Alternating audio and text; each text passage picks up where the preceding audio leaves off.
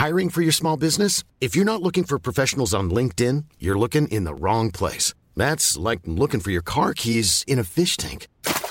LinkedIn helps you hire professionals you can't find anywhere else, even those who aren't actively searching for a new job but might be open to the perfect role. In a given month, over 70% of LinkedIn users don't even visit other leading job sites. So start looking in the right place. With LinkedIn, you can hire professionals like a professional. Post your free job on linkedin.com slash people today.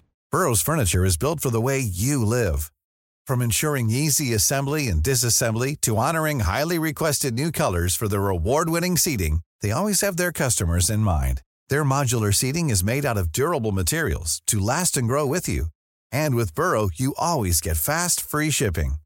Get up to 60% off during Burrow's Memorial Day sale at burrow.com slash ACAST. That's burrow.com slash ACAST. burrow.com slash ACAST. Hey there, it's Michele Norris. I'm host of a podcast called Your Mama's Kitchen. When I travel, I'm usually looking for a way to find a taste of home when I'm not at home. And one of the things I love to do when I am at home is entertain. And Airbnb allows me to do that. When I was in California recently, I rented a house that had a great kitchen. And when we were sitting around the table, we we're all thinking, we're in someone else's house. Someone could be in all of our homes as well. If you have a home, but you're not always at home, you have an Airbnb. Your home might be worth more than you think. Find out how much at airbnb.com/slash host. A perplexing death by spontaneous combustion. Some of the aspects of this case were so bizarre, her death seemed almost unnatural. The humble beginnings of a game changing pitch. Strike three, he's out. He can't figure out what happened and a bandit with impeccable manners. The robber very graciously said, Ma'am, I'm not here for your money. I'm here for the money of Wells Fargo. Within the walls of great institutions lie secrets waiting to be revealed. These are the mysteries at the museum.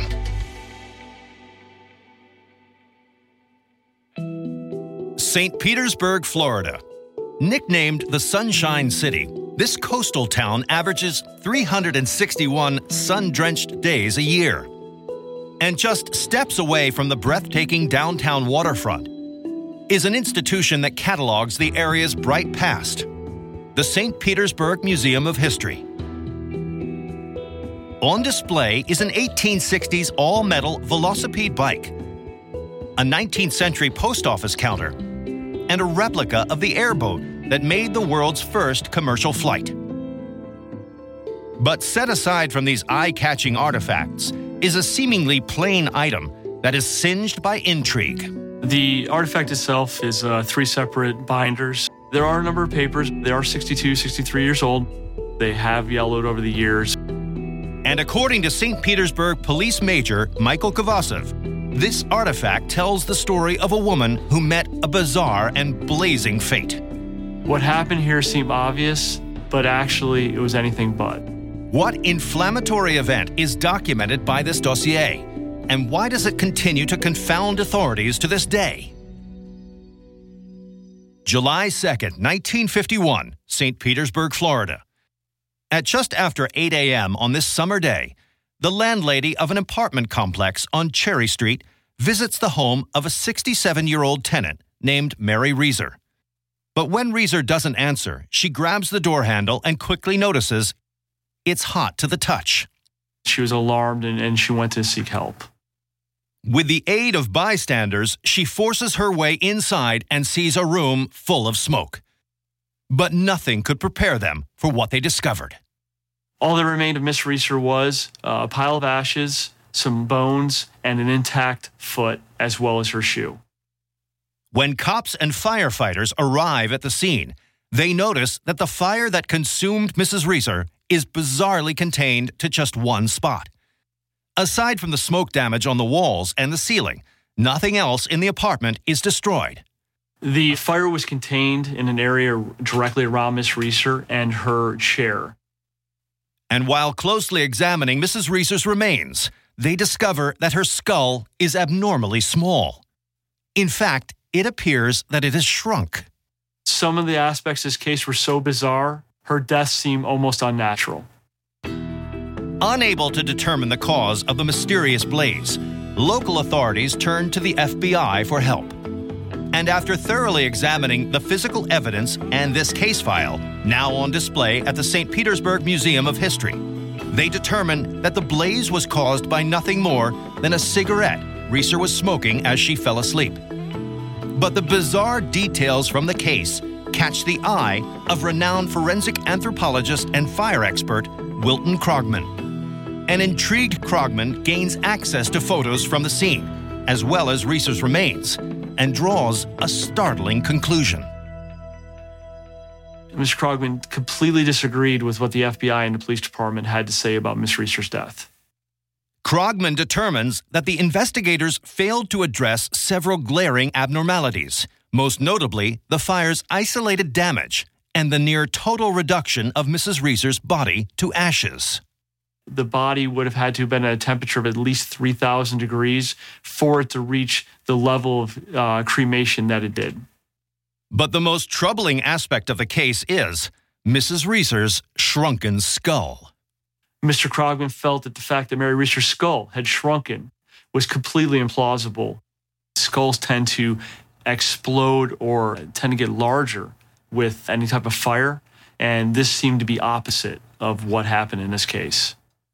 So, what could possibly explain the mysterious death of Mary Reeser? Mr. Krogman felt that lightning was a possible cause for her death. But a lightning strike would have left entry and exit marks on the apartment, and Reeser's showed no such scars. Others theorize that Reeser was murdered and that her killer reduced her body to cinders with a blowtorch. But the much beloved Reeser had no known enemies, and her apartment bore no signs of a break in. But by far the most intriguing hypothesis centers on a seemingly rare and storied phenomenon.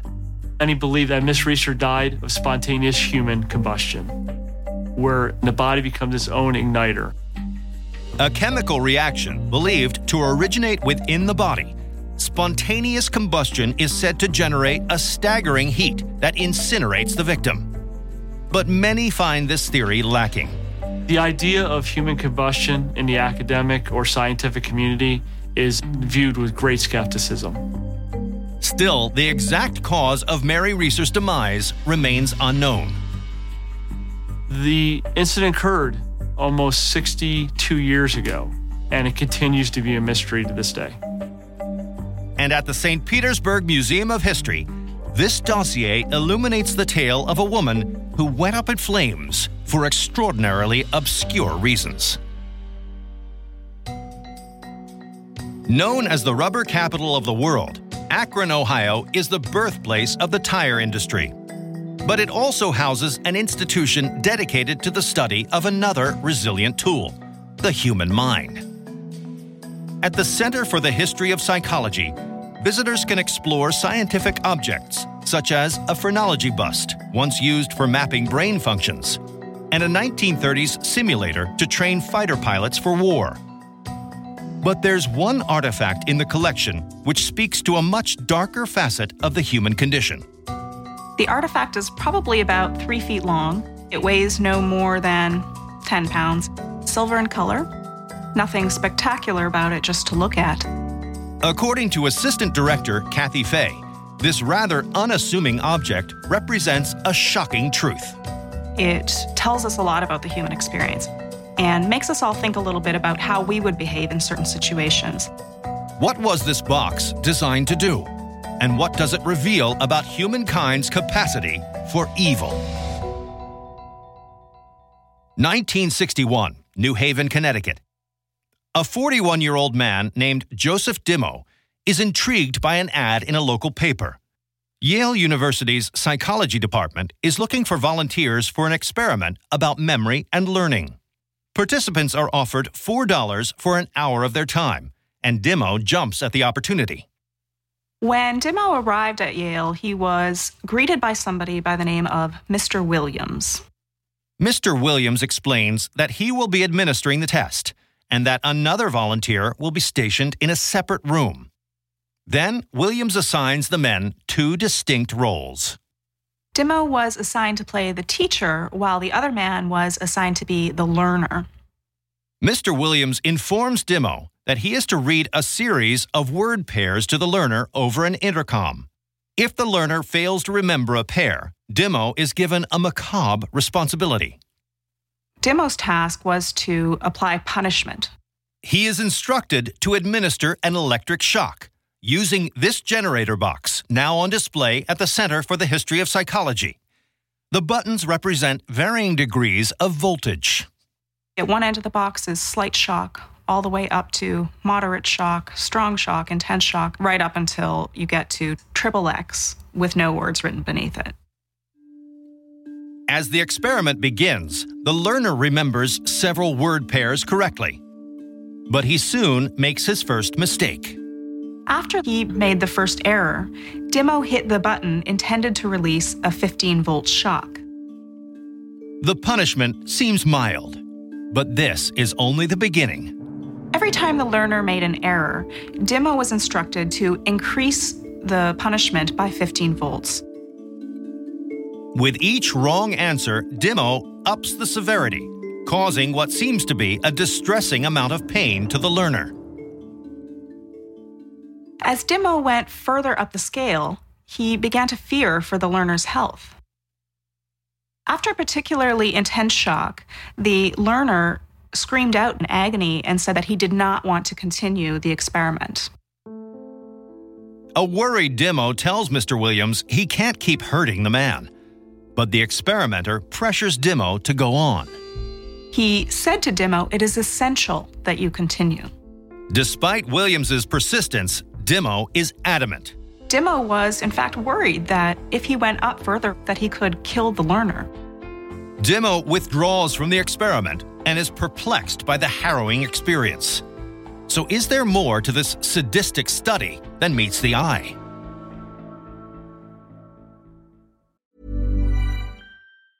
I'm Sandra, and I'm just the professional your small business was looking for. But you didn't hire me because you didn't use LinkedIn jobs. LinkedIn has professionals you can't find anywhere else, including those who aren't actively looking for a new job but might be open to the perfect role, like me. In a given month, over 70% of LinkedIn users don't visit other leading job sites. So if you're not looking on LinkedIn, you'll miss out on great candidates like Sandra. Start hiring professionals like a professional. Post your free job on linkedin.com/people slash people today. Hey there, it's Michele Norris. I'm host of a podcast called Your Mama's Kitchen. When I travel, I'm usually looking for a way to find a taste of home when I'm not at home. And one of the things I love to do when I am at home is entertain. And Airbnb allows me to do that. When I was in California recently, I rented a house that had a great kitchen. And when we were sitting around the table, we we're all thinking, we're in someone else's house. Someone could be in all of our homes as well.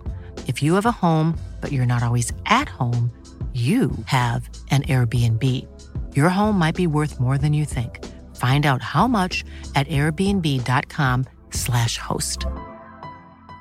Burrow is a furniture company known for timeless design and thoughtful construction and free shipping, and that extends to their outdoor collection. Their outdoor furniture is built to withstand the elements, featuring rust-proof stainless steel hardware, weather-ready teak, and quick-dry foam cushions. For Memorial Day, get 15% off your Burrow purchase at burrow.com slash ACAST and up to 25% off outdoor. That's up to 25% off outdoor furniture at burrow.com slash ACAST. Wow. Nice. Yeah. What you're hearing are the sounds of people everywhere putting on Bombas socks, underwear, and t-shirts made from absurdly soft materials that feel like plush clouds. Yeah, that plush. And the best part? For every item you purchase, Bombas donates another to someone facing homelessness. Bombas. Big comfort for everyone. Go to bombas.com slash ACAST and use code ACAST for 20% off your first purchase. That's bombas.com slash ACAST. Code ACAST.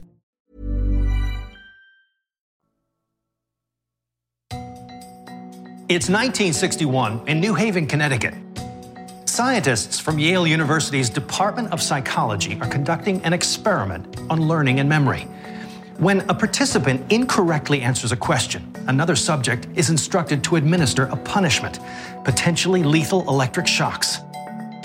So, what is the purpose behind this sadistic experiment? In 1963, an article is published in the Journal of Abnormal and Social Psychology, divulging the true nature of the experiments. As well as Joseph Dimow, 39 other volunteers between the ages of 20 and 50 took part. Some of the tests were filmed. What was revealed was that the only true naive subject in this whole experiment was, in fact, the teacher. The learner and the experimenter were both actors. And while Dimow and the others thought they were administering potentially lethal shocks, this was not the case. The shock box was a prop. It was not functional in any way. So, who was behind this experiment, and what was his goal? The mastermind of these experiments was, in fact, a social psychologist named Stanley Milgram. And it seems his inspiration for the study was the trial of one of history's greatest monsters. At the same time, Adolf Eichmann was on trial for Nazi war crimes. A lieutenant colonel under Adolf Hitler, Eichmann faces numerous charges as one of the chief organizers of the Holocaust. His defense essentially was that he was not responsible for the crimes that he had committed. He was told by higher up officials to commit these acts, and he did so under their authority.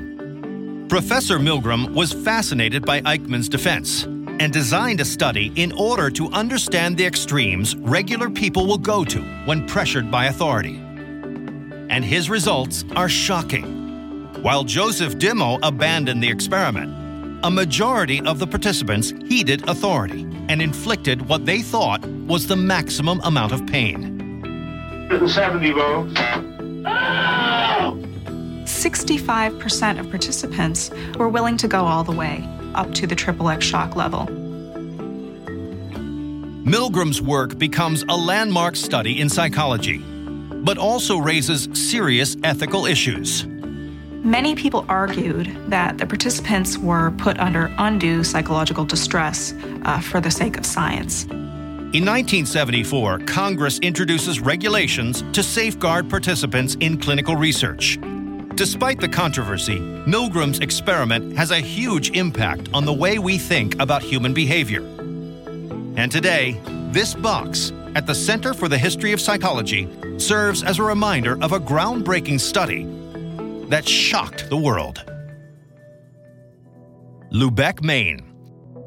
This tiny fishing village sits on the easternmost point of the contiguous United States and was once the sardine canning capital of the world.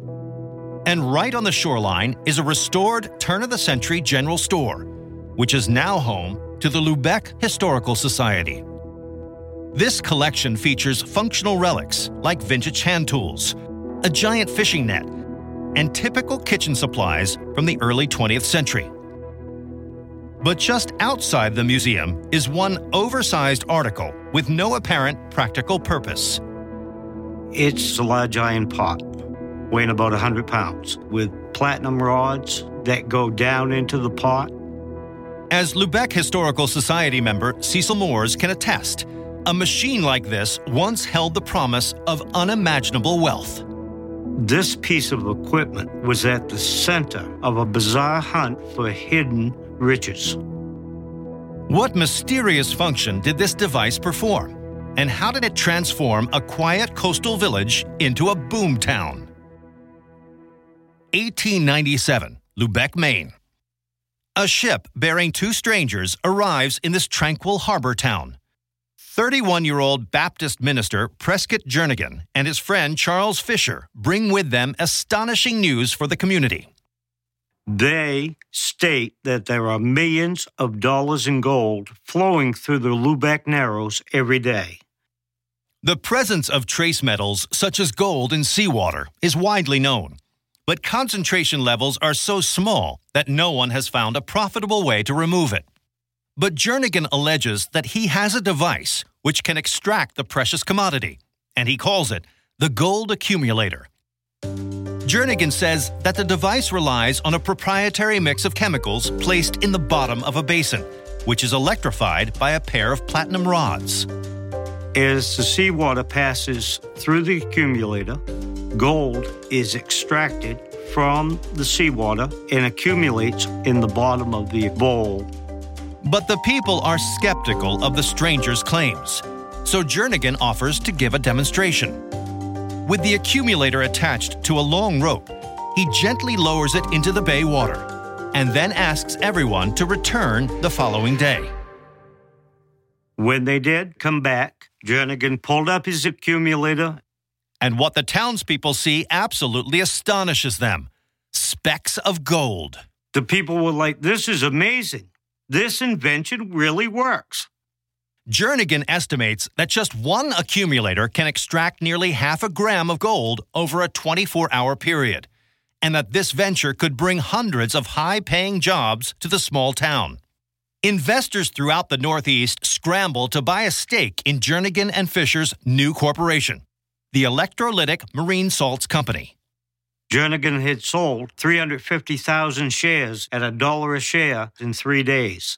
In 1897, that's a tremendous amount of money. They find an old grist mill right on the coast and hire dozens of local workers. And soon they are building accumulators and collecting gold on a massive scale. Over the course of the next year, the factory's up to 200, 250 accumulators, each making $239 a day, which is about $6,500 in today's currency. And as the company thrives, so do the people of Lubec. Over the next year, production at the Electrolytic Marine Salt Company factory mysteriously slows down. And anxious investors turn to Jernegan and Fisher for answers. They claim with the amount of rainfall this spring, there's too much fresh water flowing through the accumulators. They're not producing the gold that they should. Investors are relieved it's just a minor setback. However, when weather conditions improve, production doesn't pick up. And suddenly, the accumulators stop collecting any gold at all. Everyone is looking for an explanation. But as the demand for answers rises, Jernegan and Fisher skip town. And in July 1898, the factory closes. 700 men lose their jobs. Several months later, reporters receive a startling piece of news from Jernegan. Jernegan confesses that he and Fisher have fled abroad with an estimated $300,000. And he reveals in the press that the real secret behind the accumulators was an experienced diver, his business partner, Charles Fisher. Jernegan purchased gold, then Fisher secretly planted it in submerged accumulators to be collected later by unsuspecting workers. This gold was then shown to investors who sunk money into the company. This money Fisher would in turn use to buy more gold to salt the accumulator. But their scheme ran into problems. Jernegan explains that they were expanding too quickly. They couldn't buy enough gold to salt all the accumulators they had. That's when they decide to flee with the money. Jernegan and Fisher's deception leaves countless investors holding hundreds of thousands of shares of worthless stock. Incredibly, this scheming duo never faced justice for the fraud, hiding out in various other countries. However, a guilty conscience causes Jernegan to send back $75,000 as compensation to some of his victims. And today, this simulated accumulator at the Lubec Historical Society is a physical reminder of the two daring fraudsters who turned this small town into the center of a make believe gold rush. Los Angeles, California is known as a playground of the rich and famous. But just a century and a half ago, it was regarded as the toughest and most lawless city west of Santa Fe. Overlooking this once rough and tumble town stands the Autry. Established by movie cowboy and music icon Gene Autry, the museum is dedicated to preserving the history of the American West. On display are a pair of antique bison chairs made from mahogany and rosewood, a cash register from a 19th century saloon, and a sculpture of a Native American firing an arrow to the sky to bring rain. But according to curator Jeffrey Richardson, among these intricately crafted pieces is one object that is comparatively plain. The artifact, is made primarily of steel and wood. It has a nice rich brown patina, and when it was originally produced, it was nothing spectacular. Despite its ordinary appearance, this shotgun belonged to a rather unique character. He was quite dapper. He was quite refined. But yet, he was an outlaw. He was a criminal. Who wielded this weapon? And how did he earn one of the most unusual reputations in the Wild West? July 26, 1875. 80 miles south of Sacramento, California, a stagecoach operated by Wells Fargo transports a group of passengers and a lockbox containing banknotes and gold. But unexpectedly, the stagecoach comes to a halt, and a man wearing a flour sack and wielding a shotgun makes a very specific demand.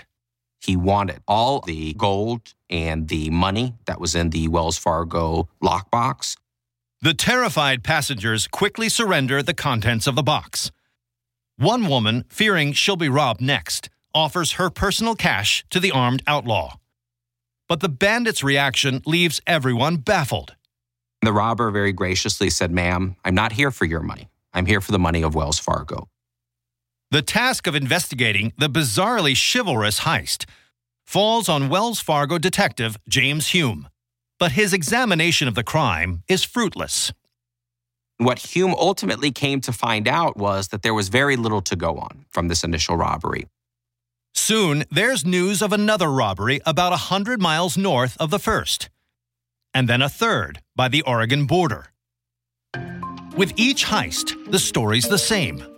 The same character, the same flour mask with the eyes cut out, and treated everyone that he dealt with with respect, was very kind, was very gentle. In robbery after robbery, the masked man wields this shotgun, the same one on display at the Autry in Los Angeles. But when Hume gets called to the scene of the fourth holdup, he makes a strange discovery. On a nearby tree stump, he finds a note written in verse. It was actually a poem that somewhat was gloating, somewhat taking aim at Wells Fargo to let them know that uh, there was this individual who was doing this. The poem is signed Black Bart. Over the next seven years, this brazen but polite criminal robs 23 more stagecoaches, never harming a soul and amassing a sizable fortune. On November 3, 1883, a masked man stops another stagecoach. And his polite manner leaves the driver with no doubt. It is none other than the infamous Black Bart. But this time, a passenger decides to take a stand and opens fire. Black Bart flees, but not before making a crucial mistake. In a moment of panic, he drops his suitcase. When Wells Fargo's James Hume gets his hands on the suitcase, he finds the key to unlocking the mystery of the gentleman bandit. One of the pieces in his suitcase is a handkerchief that has a laundry stamping on it. Hume tracks the stamp to a well known laundry in San Francisco, where the proprietor says it belongs to a regular customer, a successful mining executive by the name of Charles Bowles. Hume and his team use this information to set up a meeting with the man, albeit under false pretenses. Hume and others, in effect, trick Black Bart into coming to their office to discuss some mining business. But when the two sit down to talk, Hume wastes no time in getting down to a different kind of business. It soon becomes clear to Charles Bowles that they are there to ask many questions related to several stagecoach robberies that have taken place over the last few years. Under intense pressure, Bowles breaks down and confesses. He is Black Bart. Bowles admits that despite his successes in the mining business, he often lived beyond his means. He liked fancy clothes. He liked nice restaurants. He liked being associated with the finer things in life. When he had enough money, he didn't commit crimes. But when that money started to run low, he would go out and commit another robbery. But the bandit explains he always followed a strict moral code. To protect those he robbed, he never even loaded his gun. When his case goes to trial, Bowles is sentenced to six years in prison. And today, this shotgun sits at the Autry, once wielded by the Gentleman Bandit, one of the most famous and polite outlaws in California history. Founded in 1812 at the confluence of the Scioto and Olentangy rivers, Columbus, Ohio is now home to the Ohio State Buckeyes. And no place captures the city's love of sports better than Martin's Baseball Museum. This small institution is a personal labor of love for baseball historian Tracy Martin. His collection includes vintage uniforms, brown rawhide balls, and knobbed baseball bats made from axe handles. But one artifact here bears scant resemblance to anything we know from the game today. It's brown in color, it's wrinkly piece of leather, and it's about six inches long, and it dates back to the 1870s. This unassuming piece of equipment enabled a new competitive technique that eventually transformed the sport. This was one of the most revolutionary innovations in sports history, and it changed the game of baseball forever. How is this early baseball mitt linked to an historic turning point in America's national pastime? Brooklyn, New York, the summer of 1863. Teenager Arthur Cummings is the pitcher for his neighborhood baseball club. While he shows talent as a hurler, in the early days of the game, the pitcher is considered the least important position on the field. At the time, pitchers lob the ball underhanded, while their catchers crouch 20 feet behind the plate, fielding balls with their bare hands. Well, in 1863, baseball was still in its infancy. The pitcher's role was to put the ball where the batter wanted it. And if he wasn't doing that, the umpire would instruct him, Sir, please place the ball where the striker would like the baseball. But Arthur Cummings believes there's more to being a pitcher than just serving up hits for the batters. But young Arthur really thinks that the current way of pitching is kind of boring, so he really wants to challenge the pitching practices. The young pitcher begins dreaming up ways to cause the opposition to swing and miss. One day, while tossing clamshells at the beach with his friends, inspiration strikes. He noticed that when he threw the clamshells into the water, that right before they hit the water, they were curved slightly. And a light bulb went off in his head, and he just wondered if he could possibly do that with a baseball. Cummings becomes obsessed with the idea of throwing a pitch that curves in mid flight. He would try to hold the ball different ways. He would put his fingers on different sides of the stitching. He would twist his wrist when he threw the ball. For years, Cummings hones his secret technique.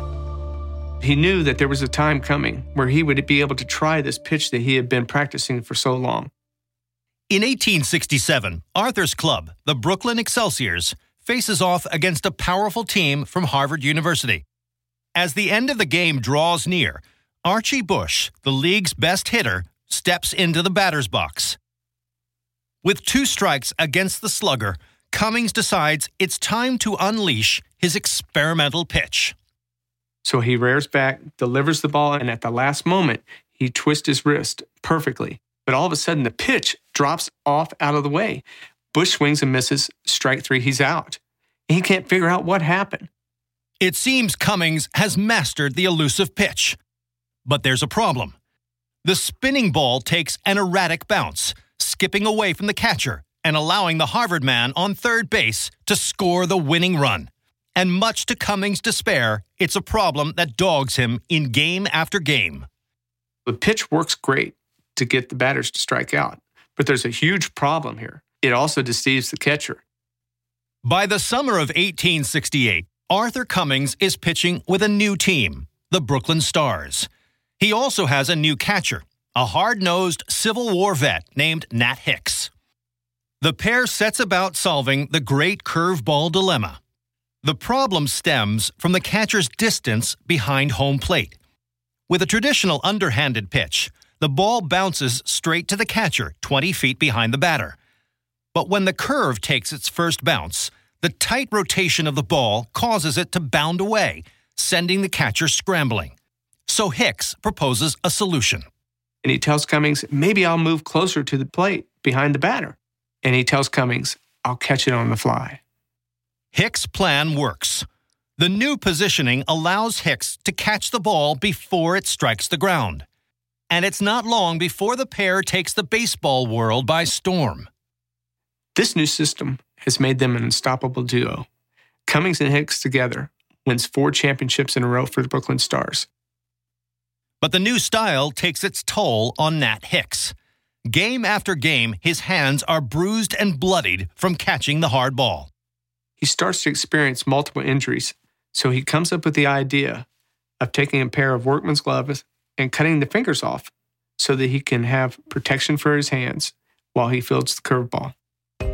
The end result is a glove like this one, now on display at Martin's Baseball Museum. The glove allows Hicks to absorb the constant impacts behind the plate. And this new piece of equipment soon finds its way to baseball diamonds everywhere. This was the precursor of the modern glove that we know today in baseball. And today, this primitive piece of baseball equipment in Tracy Martin's collection in Columbus, Ohio, reminds us of the revolutionary pitch that changed America's game forever. Established by the French as a fur trading post in 1634, Green Bay, Wisconsin is one of the oldest permanent settlements in the United States. Today, this region's past is celebrated at the Neville Public Museum of Brown County. On display is an enormous model of a mastodon, Native American beadwork, and an ornate 1890s Holsman automobile. But among these items of grandeur is an artifact with a deceptively simple appearance that belies its historic significance. It's rectangular, made out of silk, about 17 inches by 14 inches, and has a beautiful brocade of flowers on the edges. According to curator Louise Pfotenhauer, this humble handkerchief tells a fascinating tale of one of Wisconsin's most intriguing characters. This relic was used as rock solid evidence of one man's aristocratic lineage. To whom did this handkerchief belong?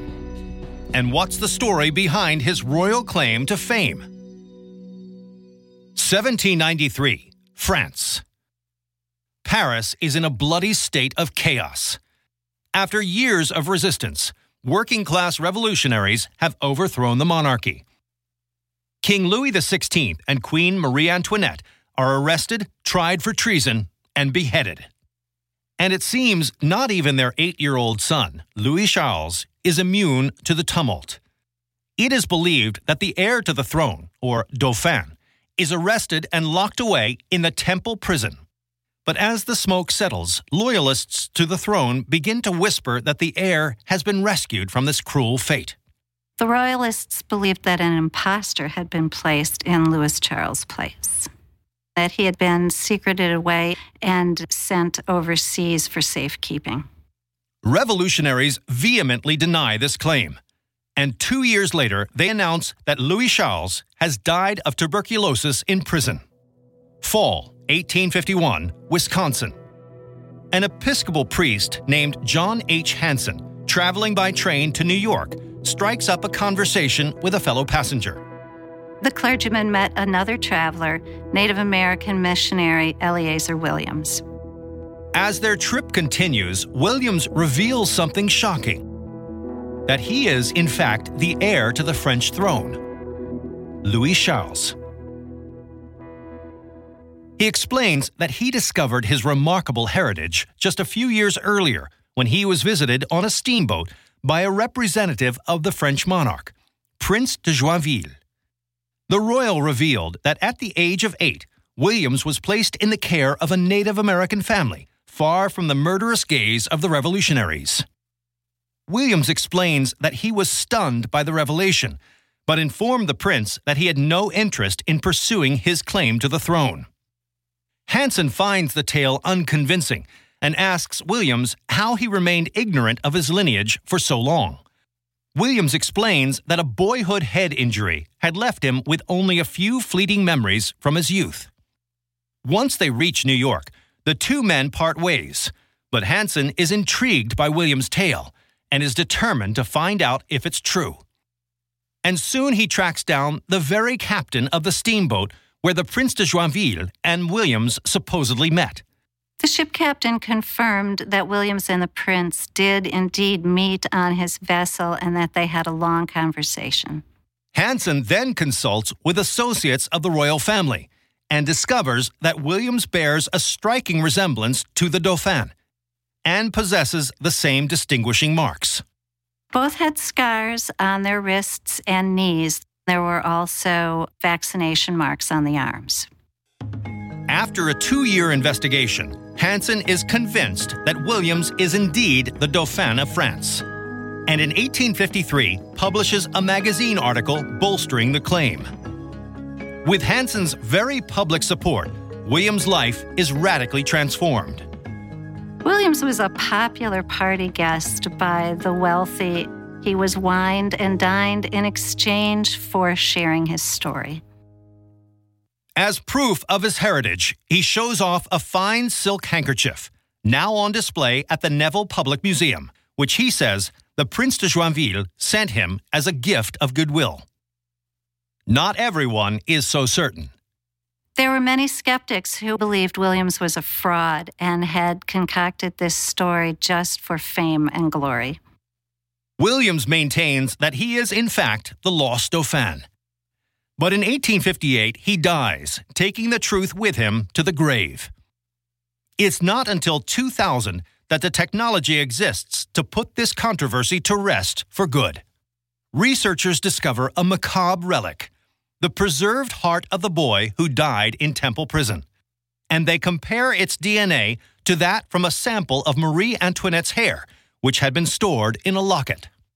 The test results were stunning. It was a familial match, proving that the lost dauphin died in prison and that the heart belonged to the lost dauphin. It seems William's account was nothing more than a hoax. But what of the meeting of the Prince de Joinville? Some speculate that it was simply a chance encounter that inspired Williams to concoct his royal farce. Today, this handkerchief, now on display at the Neville Public Museum of Brown County, is a reminder of the enduring legend of the lost prince and a man who tried to make it his own. From an incendiary death to a shocking experiment, a gentlemanly bandit to a revolutionary baseball pitch. I'm Don Wildman, and these are the mysteries at the museum.